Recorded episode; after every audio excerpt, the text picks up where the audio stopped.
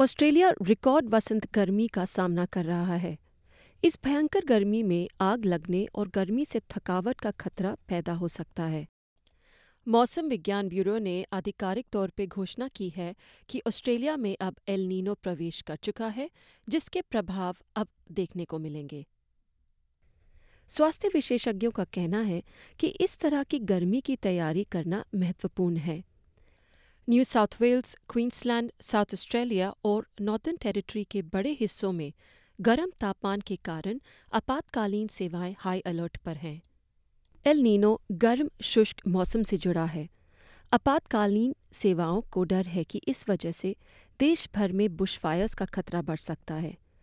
ऑस्ट्रेलियाई मौसम विज्ञान ब्यूरो में जलवायु निगरानी के प्रबंधक डॉक्टर कार्ल ब्रिगेंजा का कहना है कि देश में पिछले तीन वर्षों की तुलना में सबसे ज़्यादा गर्मी पड़ने की उम्मीद है Globally, um, the El Nino really means that we have a continuation of the global heat that we've seen in the global oceans in particular, and the global oceans have been at record temperatures since about April.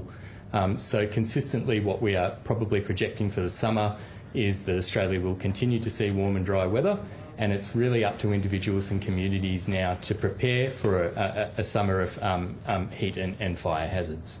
स्वास्थ्य विशेषज्ञ ऑस्ट्रेलियाई लोगों से सुरक्षित रहने के लिए आग्रह कर रहे हैं और साथ में गर्मी की थकावट से बचने के लिए भी जोर दे रहे हैं आपातकालीन चिकित्सक डॉक्टर किम्बली हम्फ्री का कहना है कि गर्मी के तनाव को गंभीरता से लेने की जरूरत है Well, you see people who are experiencing all kinds of things. So, direct heat related illness is when you're just feeling quite unwell and you know, often really tired, maybe a little bit nauseous because it's a really hot day. And that can go all the way through to heat stroke, which is when people become very confused. It affects the brain. We see seizures, we see coma, and ultimately we can see death in that situation as well.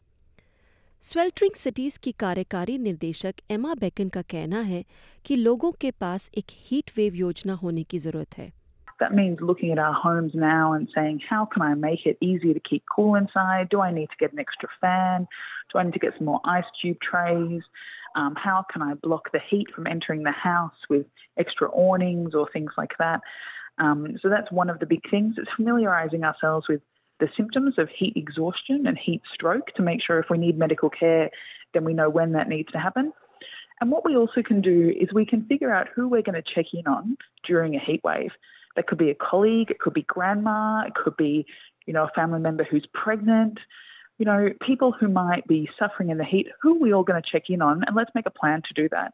Because community connection is one of the best ways to keep safe during a heat wave.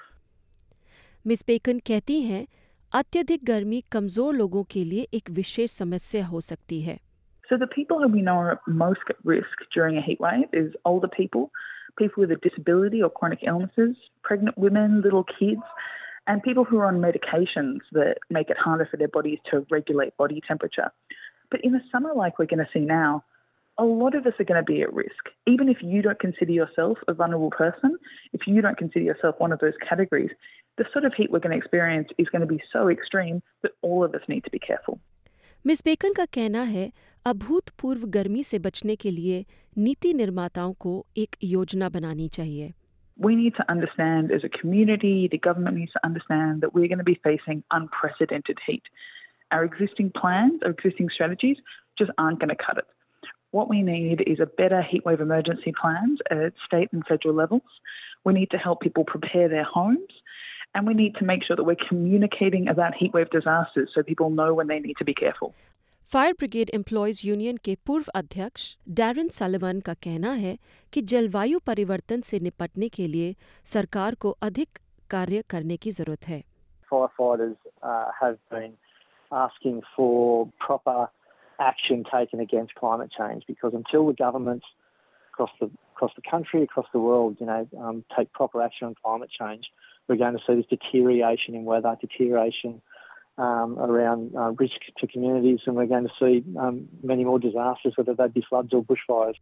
Sullivan ये भी बताते हैं कि आने वाले गर्मी में Australia की अग्निशमन सेवाएं यानी कि फायर फाइटिंग सर्विसेज अधिक दबाव में होंगी उनका ये भी कहना है कि इन सेवाओं को बेहतर सरकारी समर्थन की आवश्यकता होगी Firefighters on the ground have been saying for the best part of a decade or more, um, you know, that uh, we, we're going to need more firefighters on the ground. Um, and, you know, asking the community to volunteer their time for these sorts of catastrophic disasters is, is, is not going to work forever. Uh, you know, we need more career permanent firefighters funded better, better equipment on the ground because we're now seeing disasters happening more regularly. Uh, the impacts of those disasters, bushfire disasters, is getting much worse. तो हमारे साथ आज जुड़े हैं doctor Surendra Roniyar जो कि एक senior climate scientist हैं ब्यूरो ऑफ़ मीटरोलॉजी में। डॉक्टर सुरेंद्र आपका बहुत बहुत धन्यवाद एसपीएस हिंदी से बात करने के लिए। नमस्कार और धन्यवाद आपको। जी तो मौसम विज्ञान ब्यूरो का कहना है कि इस गर्मी में हीट वेव्स आने की आशंका है।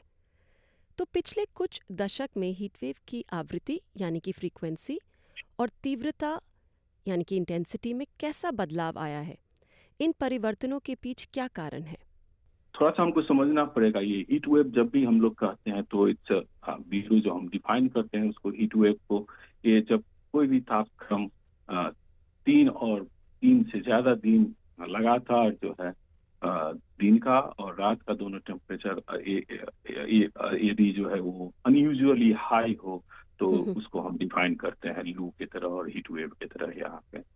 तो मैं पहले भी बोल चुका कि इसका इंटेंसिटी फ्रीक्वेंसी और ड्यूरेशन बढ़ती जा रही है। तो उसके पीछे तो ये ग्लोबल वार्मिंग है ही। मेडिटेशन क्या है कि अदर पोटेंशियल और ये लार्ज स्केल हम लोग कहते हैं क्लाइमेट फैक्टर्स भी हैं। जिसमें ये एनसो कहते हैं उसका दो फ़ेज़ होता है एलनिनो और लानिना जो कि इंटर एनुअल वेरिएशन है, और इस उसकी जो रिलेशनशिप है इस टेम्परेचर एक्सट्रीम्स के साथ ऑस्ट्रेलिया में ज़्यादातर वैरी करता है। हमारे ये मेल, अगर हम एग्ज़ाम्पल ले लें मेलबर्न की तो मेलबर्न में एलिनो फ़ेज़ में ज़्यादातर देखा गया है साउथ विक्टोरिया और ईस्टर्न विक्टोरिया में। ज़्यादा से ज़्यादा एक दिन या दो दिन बहुत ही ज़्यादा टेम्परेचर होती है, और लेकिन लगातार नहीं, तीन चार दिन या पाँच दिन का लगातार बहुत ही ज़्यादा हाई टेम्परेचर नहीं देखी गई है। हाँ लेकिन आप एक ले लो न्यू साउथ वेल्स या क्वींसलैंड की बात करो तो वहाँ पे लगातार ये जो है सो समर टाइम में हीट वेव की इंटेंसिटी और फ्रिक्वेंसी दोनों ज़्यादातर है। जी तो आपने अभी जिस तरह से बताया कि क्लाइमेट चेंज से काफ़ी फ़र्क पड़ता है तो क्या संबंध है क्लाइमेट चेंज यानी कि जलवायु परिवर्तन और ये जो लू की बढ़ती घटनाएँ हो रही हैं क्या एल नीनो पर भी क्लाइमेट चेंज से कुछ प्रभाव पड़ता है?